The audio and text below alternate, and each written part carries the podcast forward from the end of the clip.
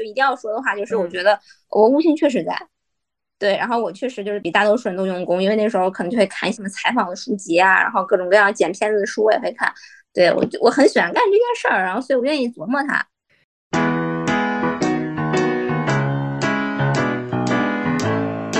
我的内容的喜好是我喜欢让大家看到很新的东西，就是我告告诉你，这个世界上，这个地球上还有人在这么活。对我觉得这一点我是很兴奋的。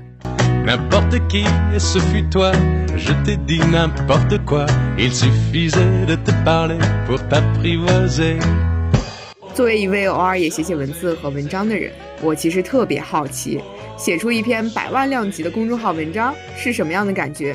那么本期节目，我们有幸邀请到了一位拥有多篇百万以上量级文章的博主，热心市民樊阿姨账号的运营者樊阿姨，来聊聊她是怎样妙笔生花，又是怎样在工作创业的道路上不断探索文字自媒体的发展道路。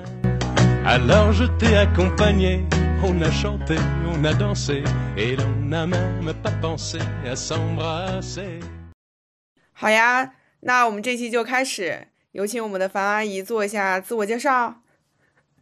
Hello，Hello，大家好，我是新媒体资深打工人樊阿姨。然后之前有一个自己的个人 IP 公众号叫热热心市民樊阿姨。如果听到这一期的节目的朋友，可以动动你发财的小手，给我点两个关注。当然，现在已经就是创业中途未半，知道什么？创业中道，然后就崩殂了。对，所以现在在一家就是比较大的新媒体公司在打工。好。好呀，那最开始是怎么样就开始写那个呃公众号的？然后以及为什么要叫那个名字呢？有没有之前的名字？啊，最开始的公众号是因为大概一嗯一五到一六年的时候，微信公众号发展比较好，然后很多就是比如说企业，然后包括组织，然后他们可能会用公众号作为一个宣传的手段。然后我那个时候大概是大二吧，我上了一个课，然后那个课我已经忘了叫什么了。反而总而言之就是让你去搞一些有的没的的一些呃校园活动，然后包括去做一些相当于一个小型企业吧。然后那个时候呢，呃，我们就做了一个，比如说想让就是有点像初期的那种校园社交的一类的一个线上平台。就比如说如果你在复旦的话，你想找到。一个人跟你一块去看展，然后那你可以通过我这个平台，然后去做，但这个平台没有做起来，然后我就写了两篇，相当于初期就是为了，呃，给这个平台引一些关注度的文章吧。然后就是这个平台没有起来，但是文章火了。然后后来那个小组的项目结束以后，然后我们就觉得这个号可以继续做，然后就慢慢慢慢做，然后中间也出了一些爆款吧，就是总而言之各种各样复杂的故事，让我在一个。大二，然后怀疑自己什么都是什么事儿都做不好的时候，然后突然发现，哎，我好像还有点写公众号的天赋吧。然后，所以后续找的实习啊，然后包括毕业以后第一份工作，其实都是跟新媒体相关的。对，其实还挺挺偶然的，我觉得。嗯，最开始就叫这个名字吗？还是说后面又改到这个名字，就是热心市民樊阿姨？樊阿姨，她是迁移过来的，之前那个账号的名字叫负担约嘛。对，然后呢，后来可能又改成了什么？呃，我忘了叫什么了。然后，反而总而言之，是我们做了一下账号迁移，然后包括我自己发移，原来也是一个自己的号，然后所以两个迁移过来之后有这个号。那你在最开始就是当个人号来做的话，或者说个人 IP 来做的时候，有没有什么呃困难？啊，困难首先也不能说困难，就是经验吧。可能就是平台定位这个事儿，是你一开始就要想清楚的。比如说。你的读者是什么样的人？然后包括你想立一个什么样的人设？其实我坦白来说，热心市民樊阿姨就是这个 IP 就是建立的并不成功。为什么呢？因为就是樊阿姨这个事儿让让人会想到，比如说四十岁包括五十岁的可能那那一种的人设。但我本人其实并不是这样的，我当时只是为了顺口或者觉得好玩，然后从我之前的一些网名里择了这个，然后导致我现在每次去跟别人介绍我的平台的时候。我都要再重新就是介绍一下，说我这个名字当初起坏了。然后平台定位的话，因为其实我平台定位基本上就是我身边的朋友，比如说可能 well educated，然后可能有一些焦虑啊或者忧伤啊，然后当然也关心一些呃生活中的事儿啊之类的，可能是这样的人。对，但是嗯做的也不是那么好，是因为一开始的时候我在做这个个人 IP 的时候，我可能会更多的去参考一些大号经验。其实往往做的很好的一些微信大号，他们往往是引个人 IP 的，你像 What You Need，像新日向，对你其实根本想不到说他们背后站着什么样的人，但是你对这个号的一个整体的调性。然后包括他们题材的把控，你其实心里是有预判的，你也知道你在这个平台里头看到什么样的故事。但是我们这个文章呢，它就是个人 IP，我们这个公众号吧，它就是个人 IP 做的有没有那么的突出？就是应该按理来说，应该是每篇稿子都是我自己的一个观点输出，然后我的风格要更明显一点。但是想学人家就比如说这种大号的这种去 IP 化这些文章呢，也没有说那么的奏效，所以就导致它。有一些不伦不类吧，我觉得这个其实是没有想好，属于一个失败经验。所以我觉得，如果大家想做的话，就是要么就定一个人，要么你就把它当做一个平台来做。但是你不要想，比如说取一个终点，取终点这个事儿，其实在我看来是有点困难。那你现在还记得是哪篇文章开始火起来，或者说开始这个数据开始好看的吗？啊，我一直数据都蛮好的，说实话，我一六年的时候的文章数据大概就三四百万。然后我去年啊，也不是去年，前年吧，一九年的时候，我想做樊阿姨这个 IP 嘛，然后我们写的稿子就是一百万，然后月底的时候我们写的广州，然后广州那篇稿子就是七十万，然后其实因为我们是二十万粉丝嘛，然后如果按照微信公众后台平均百分之三的打打开率的话，那其实我们的阅读量应该在六千左右，但我们基本上就七八千，有时候到万，有时候还有三四万，有一些热转小爆款之类的，其实我觉得我们的数据表现算比较好的，对。那为什么会就是阅读和粉丝量这个比例是不是一个百分之三？是你们那个打开率更高，还是说就是粉丝转化率会稍微差一点？呃，我有监测过，就是其实我我意思是说我们数据比同期的要好一点。其实这个事儿主要是看什么呢？就是打开的话，打开它这个逻辑，第一个就是看你发的长不长。多不多？就是比如说你每天都发，那你的读者会更有更有几率去刷到你的文章，那你打开率肯定会高一点。这个百分之三并不是一个恒定的数值，是一个行业内的平均数值啊。然后首先要明确这一点，然后这就是要看你发的勤不勤快。但其实我不是一个很勤快的人，对。然后第第二个就是看你标题起的刺不刺激，就比如说你标题一起就特别王炸，就比如说什么科比去世后，然后他的妻子什么瓦妮莎竟干出这种事儿。你把这个一放，它这个单篇的打开率可能，比如说会到十到二十，对。但是其实呢，如果你要看最终数据好看的话，我觉得有一个呃核心的指标是最重要的，就是看转发量。嗯，我有监测过，就是我们后台平均的转发量，其实这个每篇稿的转发量，它的数量还是挺高的，对。了解，所以说其实这个传播效益还是在的。但你刚刚讲，你你一开始就是一六年、一七年的时候，那时候就数据就很好，你觉得是为什么呢？嗯嗯，有一些天赋在吧。问不下去了。好，那咱们今天这个采访就到这里。我不愿意显得我这么骄傲啊，但是就是因为我从小到大就写作文写的比较好，然后我确实就是很爱观察，就大家。对，然后也很爱跟大家闲聊天儿，然后就是，但我对这行也很用功。就一定要说的话，就是我觉得我悟性确实在。对，然后我确实就是比大多数人都用功，因为那时候可能就会看一些乱七八糟，比如说什么采访的书籍啊，然后各种各样剪片子的书我也会看。对我，我很喜欢干这件事儿，然后所以我愿意琢磨它。对，但是你说具体的什么方案策略的话，那个要写，可能要写个好好几篇的，比如说经验分享，然后呢给你列一串书单。对，但是就只能说我确实就是。反正就是有天赋，然后也努力了。对，对，所以说大家要是要模仿的 话，那看自己有没有天赋。没天赋的话，可能就要努力了。巴拉巴拉的。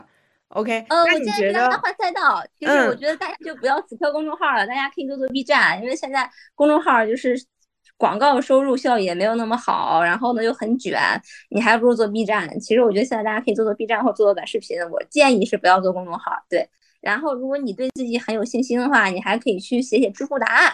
知乎变现很难，但是如果说你比如说你写了十个知乎答案，你认真写，然后你发现你都没有什么，呃，你都聚集不到一千个粉丝，或者你当然你去小红书也可以，比如说你认真运运营了十篇小红书笔记，你发现你都没有拿到一千个粉丝，那我觉得你你干这行其实就是没有戏的。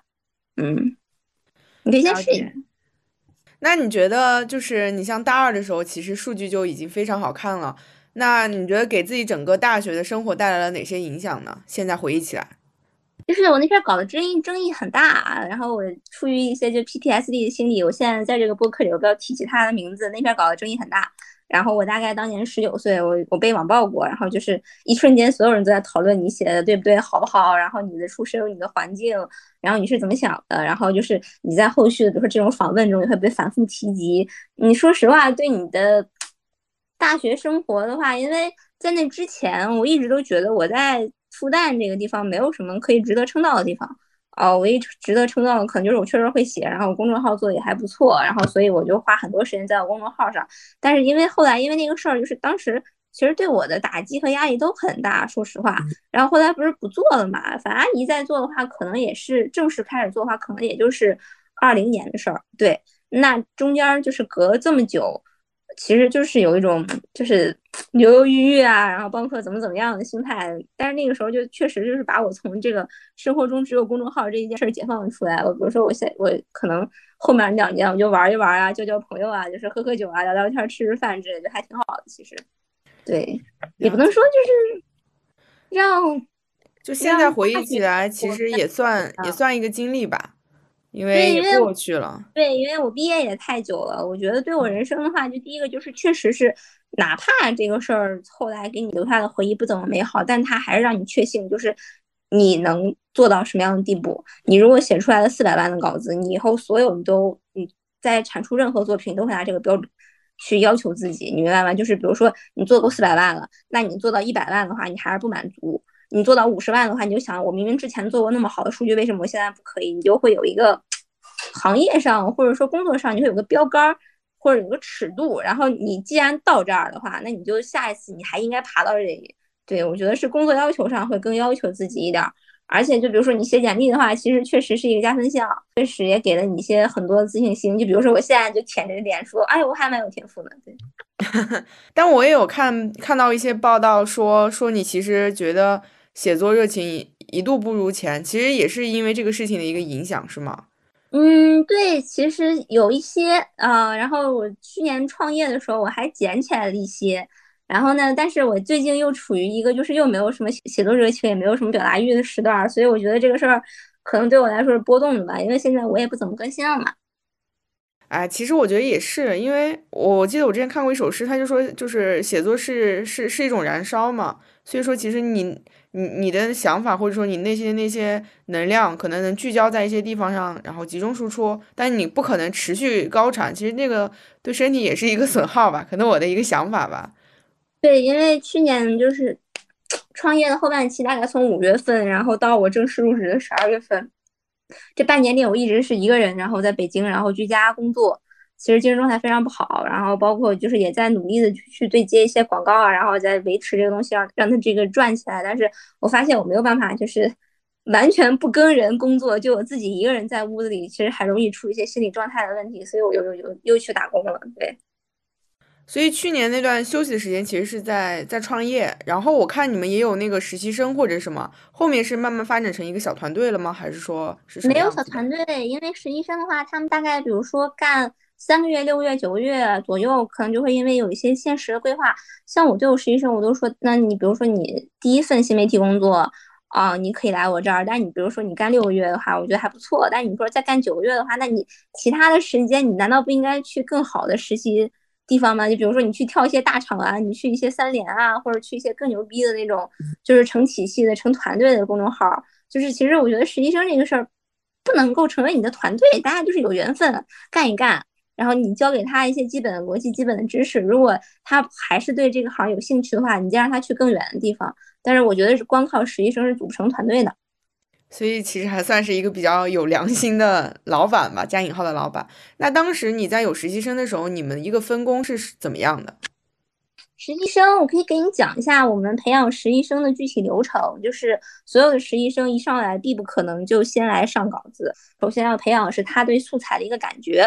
就是什么东西是好的，什么东西是不好的，什么东西能够引起我们读者内心的情绪的一些震动，然后呢，什么素材是我们绝对不可以用的？那这个首先第一个工作就是找素材。对，因为我们公众号上可能有一些 UGC 的文章嘛，其实 UGC 的文章大家现在已经不怎么喜欢看了。UGC 的文章就比如说我提出一个话题，然后我所有的一些碎片的小故事由我们很多读者来提供，然后围绕这个话题，然后我们去聊一些小故事啊，讲一些小故事啊，或者互相治愈啊。现在这种文章的形式已经行不通了，但是我们公众号还有一些，就是因为找素材这个事儿，然后包括找采访对象这个事儿，其实是特别能够磨练人对内容的感受的。啊，所以你可能比如说你来我们这儿实习三个月，第一个月，那你整个一个月都在找素材，然后或者是找采访对象，对。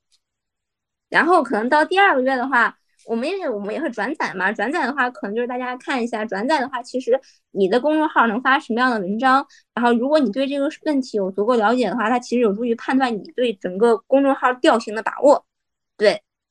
你在想你公众号的读者喜欢看什么样的文章的同时，那你就是对以后未来写什么样的稿子，你可能会有一些更清楚的认知。我觉得这两个事儿其实就是连在一起的。所以，比如说他们找转载呀，然后什么样文章我们可以转，什么样文章我们又不会转，可能这个事儿也是一个磨练。你看，就是培养对内容的感觉，然后第二个是，然后知道你这个公众号的调性。然后我们现在没有推到，比如说独立成稿那一步，对，因为。作为一个有有一些个人 IP 色彩一个公众号，它其实它固定的写法还有风格这个事儿，你可能需要过很长一段时间才能 get 到。然后包括说话的语气，包括叙述的方式，然后包括你们公众号所坚持什么样的价值观。然后，但是我们有一个栏目叫小叔和他的朋友们，然后后期有一些很多很好玩的稿子都是我们实习生去采访的。对。基本上我的愿景是，比如说我们实习生走的时候，他至少能采访一篇不错的稿子，我觉得这个事儿就已经挺好了。因为采访的话，首先你还能不断的去学习一些采访技巧，然后这一点对你就是如果你继续干这一行的话非常重要。第二个是你采访的时候，你会了解到一个人的故事，然后呢，你还要从这个人很多很多的故事中摘出一条线来，然后把所有他一些好玩的细节编织进去。对，如果我觉得。能够把实习生带到这一步的话，其实我们的一个实习生就算培养完了。但之后让他自己再怎么干的话，那是他自己的事儿。对，嗯，我听下来，我觉得我很后悔晚太晚认识你，否则的话，我可能能去你那儿做做实习生，培养一下。啊，很多人都这么说，对，但是 也没见行动。但是实际上，这个工作内容是非常残酷的，因为我可能表面上。表现的很 nice，你知道吗？就是我也会给大家一些正向反馈，然后但是涉及到工作的时候，会告诉你说这个事儿不行就是不行。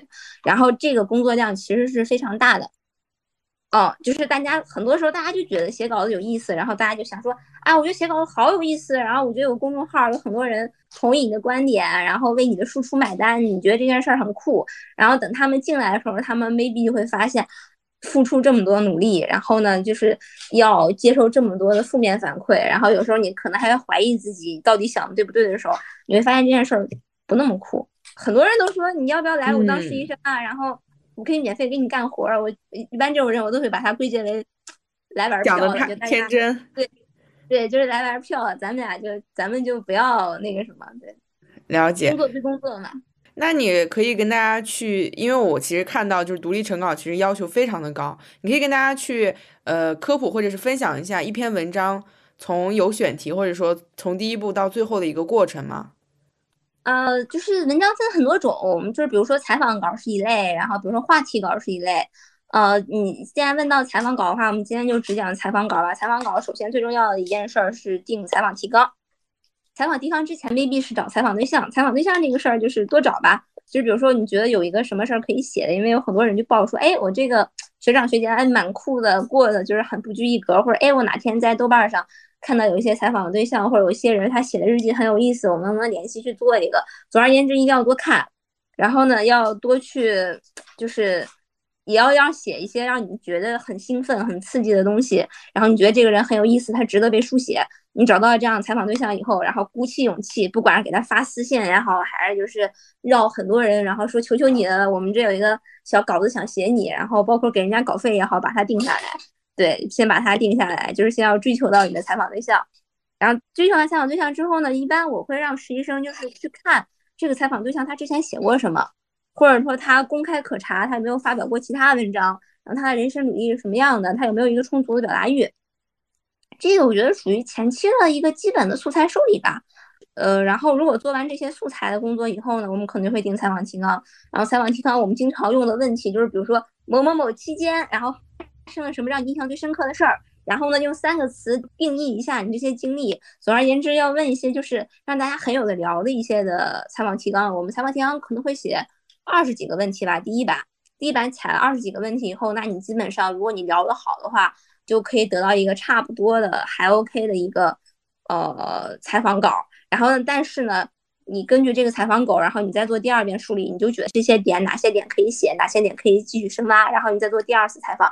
第二次采访以后呢，然后你开始做编辑整理，编辑整理以后给采访对象过目，你看一下这里头有没有，比如说说的不对的地方，或者是时序上有差别的地方，然后把这些东西都整理以后，差不多了，我们再修饰修饰就可以发了。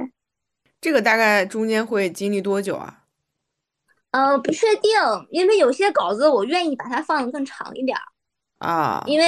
哦，因为我觉得有些采访对象他其实也并没有想明白他自己现在在做什么，所以你比如说你空三个月、六个月，然后你再回去再问他你当时是怎么想的，这个事儿会更好玩儿啊。了解，你刚刚还提到就是另一种就是这种话题文章，那它的整个过程是什么样的呢？基本上就是看热点嘛，其实相当于热点稿。我最近不是很喜欢写热点稿，因为我觉得就是大家都知道这样操作套路，找一个热点，然后继续找素材，然后呢挑一个论点，或者说就是直抒胸臆，就是现在铺天盖地都是这种东西，我觉得对我来说没有什么意思。确实，我我觉得我现在其实很恐惧去看一些这种观点文章，可能是因为现在就是尤其是一些热点，大家看会越看越情绪失控吧，所以我我还挺恐惧的。嗯，我但我但我不确定，就是我有这样的心情，是不是因为我最近确实就是工作太忙了，然后导致我，呃，对我自己公众号表达欲就是丧失了一些。对，但是我的内容的喜好是我喜欢让大家看到很新的东西。嗯，对，就是我刚告诉你，这个世界上，这个地球上还有人在这么活。对我觉得这一点我是很兴奋的。确实，这个点可能也是我想搞一个这种播客的原因吧，就是我想。很好奇，就是职业是怎么构建人的身份的？那你刚刚其实也聊到，就是创业，虽然说，嗯，咔嚓就是中断了，呃，除了就是精神方面的这个就是，嗯，难受或者说煎熬之外，你你你可以跟大家说一说，就整个的这个变现方式吗？嗯，现在就是大家如果好奇想入那个微信的话，就不要入了，去做小红书或或去做 B 站吧。我现在要说明这一点。因为就哪怕我们二十粉的账号，我们内容还可以，基本上都赚不到什么钱。呃，所有的大客户，然后都在投大号，然后或者在投抖音，或者在投 B 站，能分到的蛋糕本来就已经变小了。然后我们的大部分收入其实也就是广告商的投入。然后其实我们大部分广告商就是这两年过得也不怎么愉快。我们就是人家没有饭吃，我们怎么能有饭吃呢？这个也是我就是把它就是暂停的一个重要原因。对，但。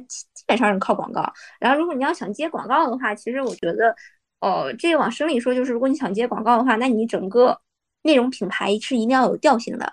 就是我不知道你们有没有注意到一个现象，就是有些公众号数据非常非常好，他可能写一篇文章他就几百万的阅读，然后你看他那个点赞、赞看，然后都是上十万，但你发现这个人从来没有发，嗯，从来不发广告，也没有什么像样的，比如说品牌投他，啊。可能是因为他没有调性，是吧？就是比较难有利的人群，这叫调性。但是呢，这同时也是就是检验你有没有建立一个内容品牌，你懂吗？比如说什么叫内容品牌？我随便举一个例子，就是大家随便就是很多野鸡播客，当然我没有在说你哦，就是很多野鸡播客。但是你能想起来什么？你能想起来是不是随机波动？而且随机波动的商务真的很好，你有注意到吗？他们、你们、你和他之间的区别就是品牌。而且年轻人的公众号那么多，为什么 What You Need 就是还在赚钱？然后他和什么就是比如说什么一个大学生随随便便创办公众号，他可能有运气，然后突然出现一个爆款，哎，那为什么 What You Need 还在赚钱？他们中间就是品牌。我觉得品牌首先第一个就是还是定位的问题，你要定怎样的位。第二，这个调性这个事儿，我觉得就太难讲了。调性这个事儿是一个很复杂的事儿，就是比如说小到你对你。公众号整个视觉元素的设计，然后大到你在你这个公众号里所倡导一种一种什么样的价值观，然后如果实际操作的话，可能就取决于你要不要追追热点，以及以什么样的姿态去追热点。对品牌这个事儿，我觉得往大了说是非常，就是是说不完的这个事儿。然后包括这件事儿，我也我其实也在摸索，但最重要的就是你怎么让大家记住你，而且是好的那一方记住你。而且是记住你好的地方，你懂吗？就是就是要要美名，不要恶名。与此同时呢，也要让广告商觉得投你不跌份儿，他愿意把这个钱花给你。其实你刚刚也在讲，就是劝大家现在就是能不要碰公众号就不要碰公众号。你为什么会觉得现在它是一个夕阳产业呢？你可以跟大家去说说你你的看法吗？或者你的分析？嗯，公众号就是现在大家普遍都没有耐心啊，大家现在都在刷抖音啊，我也在刷抖音啊。所以说其实是观众的流失，这这算一个比较比较能看书的人本来就少了。从前爱看书的人可能现在也在看 B 站、看抖音，就是嗯，用户都已经流失成这样了，然后你还在这儿。垂死挣扎，然后包括其实是公众号发展最好的，我觉得应该是一七年、一八年左右，那个时候再就是各种各样的大号也下场了，该分的蛋糕都分不到，都都分的差不多了。你进来你还只能舔盘子，盘子里的肉还没有之前的多，就是何必呢？对吧？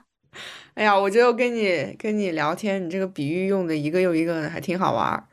嗯，那我们下一个问题，我觉得你说这个夕阳已经说的非常形象了，因为你刚刚也聊有也有聊到，就是主页也在做内容嘛，那你怎么看待就是现现在怎么看待写作和自己的关系？呃，说实话，我还是更喜欢写东西的。就是你如果让我拍视频的话，我当时当年我其实也买了，就是什么大疆啊这种拍摄设备，我就踏不出来那一步，因为我语速很快。对，然后看视频的话，我就是着急死，就是你知道 UP 主上来，哈喽，大家好，我是某某某，先给你拉家常，然后再介绍东西，然后慢慢再推入到后面的一些东西，我急性子，你知道吧？就是如果有书和电影的话，他们两两个讲的是一个内容，立刻会选择看书，就是我永远会偏向于文字，因为我觉得文字传递的信息实在是太多了啊。就是我本身是不喜欢视频的，所以我还是喜欢写文字。然后我觉得文字应该是一切内容形式的一个母本吧，就比如说。你要去拍视频的话，你要考虑这个脚本怎么写，然后包括你的每句台词，你怎么跟大家打打招呼，这个都是要去经过文字设计的。所以我觉得这是一个内容之本。说实话，嗯，那你未来有什么关于就是写作方面的规划吗？我其实该上这个班，我觉得还就是挺开心的。说实话，因为我最近上这个班的话，它其实跟我就是之前的上一家公司它的内容逻辑是完全不一样的。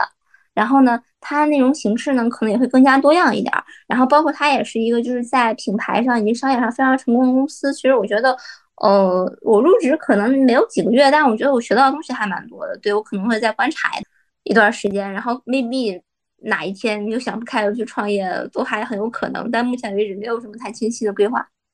好，咱们空一下，我突然不知道该问什么。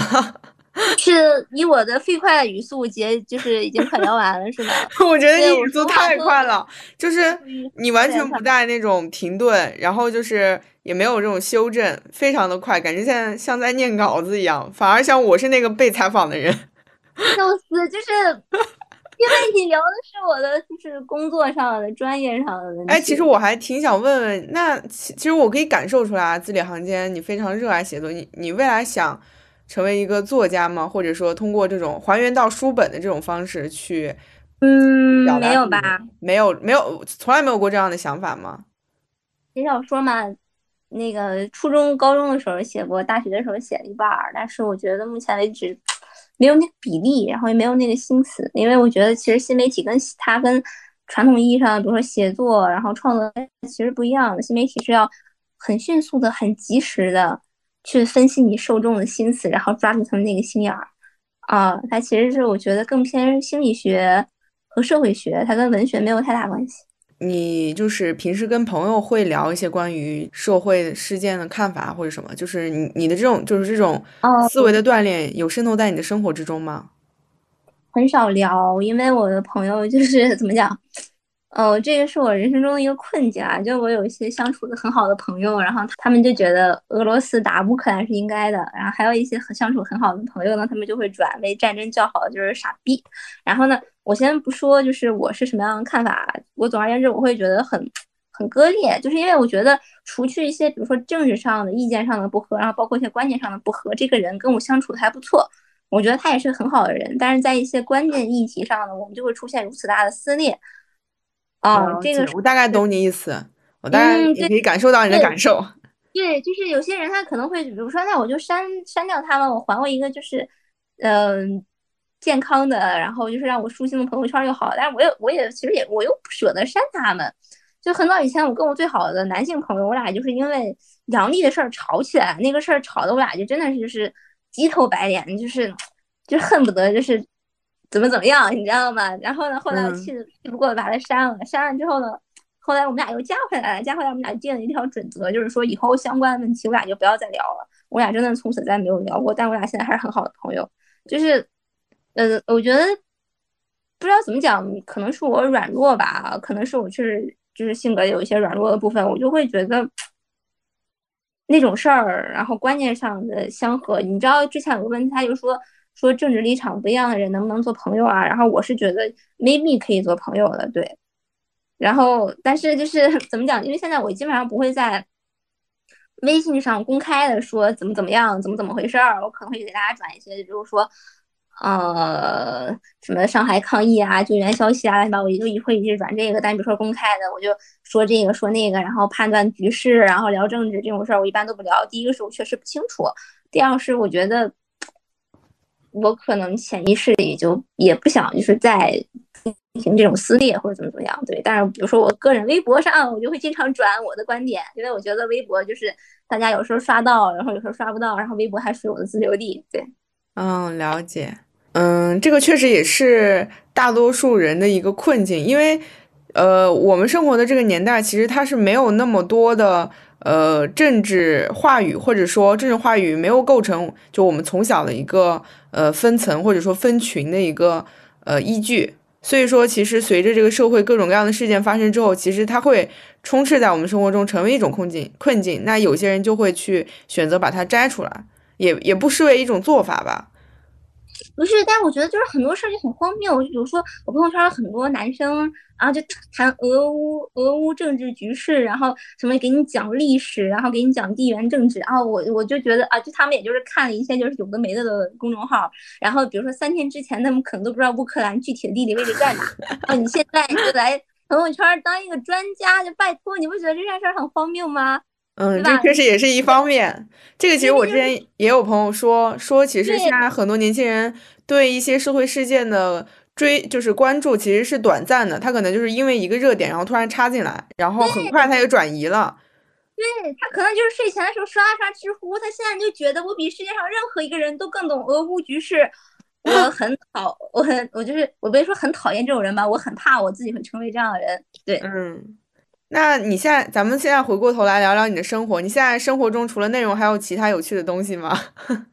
内容除了其他东西，有东西养狗了。对，大家就是经常秀狗，然后我觉得我朋友可能都有点烦。其他有趣的东西，嗯，也没有吧。然后我每天工作就还挺累的。闲下来的时候，比如说地铁上，如果有有心力的话，会看一下书，就过一个平稳的生活。春天来来了，去露几次营，可能是这种。对。你一般会在地铁？你最近在地铁上看什么书啊？可以跟大家分享一下吗？爱看邓小平时代，我看到中间部分了。嗯，就是十一分钟全会已经开完了。对，什么样的契机开始看就是邓的书的？嗯，是我忘了，就是反正也是跟又是跟俄乌有俄俄乌局势有关系呢。反正就是之前大概是看了微博上有谁在转转李光耀的一个政治观点，具体是什么我已经忘了。但是我觉得李光耀说那句话说的很对。然后我就对李光耀这个人感兴趣，然后呢，回来以后我就看李光耀的书，可能是李光耀观天下，还有 whatever，就是又聊日本，然后又聊美国，又聊中国，大概是这样个国际形势的书。然后李光耀就在就在书里写啊，我觉得最伟大的政治家应该是邓小平，所以就这样的一个契机开始看开始看邓。哎，那可能我我问话题比较跳啊，咱们上次其呃喝咖啡的时候也有聊到你整个的作息。就是你可以跟大家去说说这种内容者，因为你现在也在内容行业嘛，他的一个大概作息是什么样的吗？呃，内容干内容的话，就不要考虑有规律作息了，除非你是村上春树那种人。说实话，就是如果你要干内容的话，接受接受你的作息是颠倒的。你比如说，你可能前五天毫无进度，然后后后第六天呆的烂来了，然后你必须要干工作，然后你嘣儿，你把所有东西都写完了，很正常。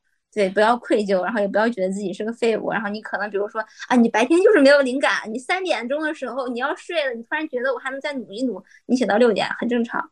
对，就接受这种混乱吧。你在学生时代写论文的时候也是大概这种节奏吗？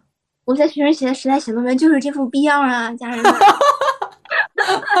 哎，那我问一个问题啊，我问一个问题，呃，我学习很差。你你是单身吗？我是单身啊。那你你身边有没有一些内容就是创作者，他是以同居状态？嗯。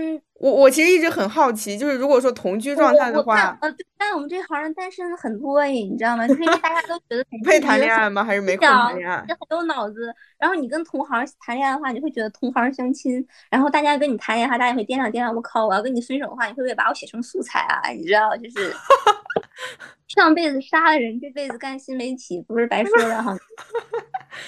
OK，我懂了。如果如果。或者说你想讨论是另外一个问题，就是说你为什么没有立刻起来打开电脑记录这个事儿？那我觉得可能就是，比如说这个选题可能就是没有那么的刺激你，其实也都令我兴奋，值得我付出一些代价。对对对，就是你不想睡了，我靠，我觉得这是天才，然后你一定要把它记下来。你可能就觉得啊还好吧，明天写也来得及吧，嗯。然后明天就忘了。哎，那你你你是一个就是会做梦的人吗？我做梦，但是也可能记不住。我最近不怎么做。了解。那你是一个会写日记的人吗？啊，不会。觉得这个事儿没有必要，就是记该记的就好了。对。那你记该记的这些该记的记在哪里？脑子里吗？啊，会记在我的一个小选题库里，或者记在我的小备忘录里，就没必会写到。啊，我就是那种，就是工作和生活就是混在一混在一团的。很糟糕的一个工作状态，说实话。了解，那你怎么看待就是自己的记忆呢？因为我会有一些，呃，就很很很经常有这种感受吧。就我看我朋友圈很久之前的东西，我觉得不像是我发的，或者是我回忆很早之前的一些事情什么的，我都完全想不起来。我就觉得我过去好像是直接跳到现在的。哦，我不怎么回忆事儿。哦，我认为就是，哎，我觉得还蛮神奇的。我一直以为你算是属于。也会比较感性的人，但我现在聊下来，我觉得你还是嗯，挺就事儿论事儿的。对我就是我人生中就是让我觉得很骄傲的一个优点，就是我永远向前看，我基本上不会花太多的时间去复盘过去。然后比如说半夜醒来想到我当年跟男生告白好像没有发挥好，恨不得扇自己一个耳光，我不会干这种事儿。所以不算是就是和就是多愁善感就完全不相关。啊，对我甚至不会动不动就哭，我一般不会干这种事儿啊。那你你之前谈恋爱的过程中，你觉得你在写作这方面有天赋，有影好的影响吗？对于你谈恋爱，还是说呃完全不相关？嘛，就是我会很容易很快的，然后把这个男生的，比如说什么原生家庭啊，然后前任的情感啊这种事儿，因为你干采访的嘛，对吧？扒得一干二净是吗？嗯，技巧你想问的话，然后他就会让你觉得我从来没有一个女生。能够像你这样和我心灵贴近，对，可能会有这种事儿。但是说实话，炫耀炫耀这种事儿并不太好，对，就是你可能会更多了解一些人，然后你更多了解他的想法。但是你在恋爱中遇到的问题就一点儿都不会少啊。那你看，就是你的这个公众号也采访过不少人，你觉得在采访了这些人之后，你有什么变化吗？采访这些人变化会让我心胸更宽阔一些。我觉得就是我现在越发相信，就是人怎么活都能活。哦，就是你的生活不只是有一个解法，比如说你哪天想不开，你去非洲，然后你出家，这事儿都可以。然后大家干这种事儿依然过得很开心。你其实不用去大厂，或者说你就混两年，你日子也会过得不太差。大家就想开点，不要太焦虑。什么我进不了大厂，我这辈子就毁了。我认为这种想法不太可取。对，那你觉得北京的这种城市是不是更契合你这种想法？相比上海，因为我觉得对我来说，上海还是一个比较卷的城市。嗯，上海的话，嗯，我觉得北京更野蛮。说实话，北京其实更野蛮，但我会喜欢这种野蛮，就是你爱怎么活怎么活，爱咋咋地。对，没有问题。对，我觉得可能北京的话会更符合我这种性格，但上海可能大家就是太想要显得好了。对，显好这个事儿，可能就是包括体面这个事儿，可能会困住大家。但是很多事儿恰恰就是不能通过体面去解决的。对。你是一毕业就来北京了，还是说什么契机来到北京的？啊，我一毕业就来北京了，因为我觉得就是如果你干这一行的话，北京能提供给你更多的工作机会。对，然后我肯定就是会选择北京。所以那虽然那时候还在谈恋爱，然后男朋友说你为什么不能来上海呢？我说上海没有合适的工作机会啊。然后果不其然，很快就分手了。那你有没有就是其他好奇的职业呢？他好奇的职业，其实我会想读一个心理学或者说社会学的硕士啊。如果以后有机会的话，嗯，我之前也看过一些类似的书，我觉得这个事儿还挺有意思的，就是我对人是很有兴趣的。那你觉得，比如你读了这些专业之后，你觉得你更好奇的是成为哪种职业的人？嗯，我应该不太适合搞学术吧，我可能还会干我现在这行，因为我觉得我现在这行还挺有意思的。只是说会把就是你在呃心理学或者说社会学习得的一些知识或者理论，对，嗯，灌输到你的内容之中。对，可能就是学以致用，然后但是比如说掌握另外一套方法论，它不是说比如说你学的新闻的，然后你一个记者的视角去看这件事儿，可能你会对他为什么做这件事儿，然后他的心理动机会有一些更深入的分析吧。我觉得会给你一个不一样的视角。OK，那最后一个问题就是，呃，你会给写内容或者说自媒体人什么建议，或者说分享你踩过的坑？建议上面其实说的，我觉得已经非常充分了，就是换平台，就是选择非常重要，就是可能。那坑呢？你可以跟大家分享一下。你不有什么建议？是这样，因为我始终觉得我还是一个很幸运的人，对。因为我确实在干我感兴趣的事儿，然后呢，我确实也把它当做了工作。对，就是人能够把自己喜欢的事儿干成工作，这个事儿我觉得就已经很幸运了。然后何况我现在赚的也还可以，啊。那坑呢？你觉得你现在回顾起来，要让大家避免去踩的一些坑，或者是你觉得是坑的一些经历呢？其实我觉得不一定是坑，就是也不一你也不一定要做这一行，但是我觉得坚持表达，然后坚持。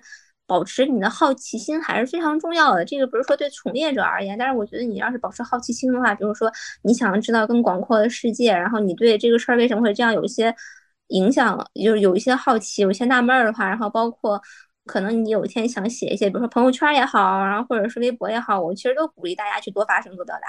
对，虽然我现在已经就是不怎么写自己的公众号，我还是认为就是多发声、多表达，然后多积极思考。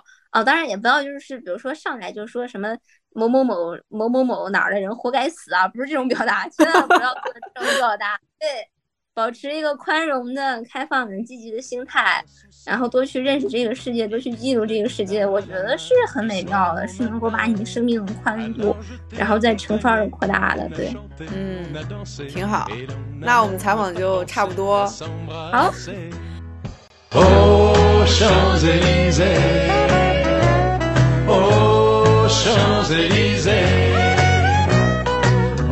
那么以上就是本期的内容啦。如果你有什么收获，欢迎留言给我们。感谢大家的收听，关注我们，下期再见啦。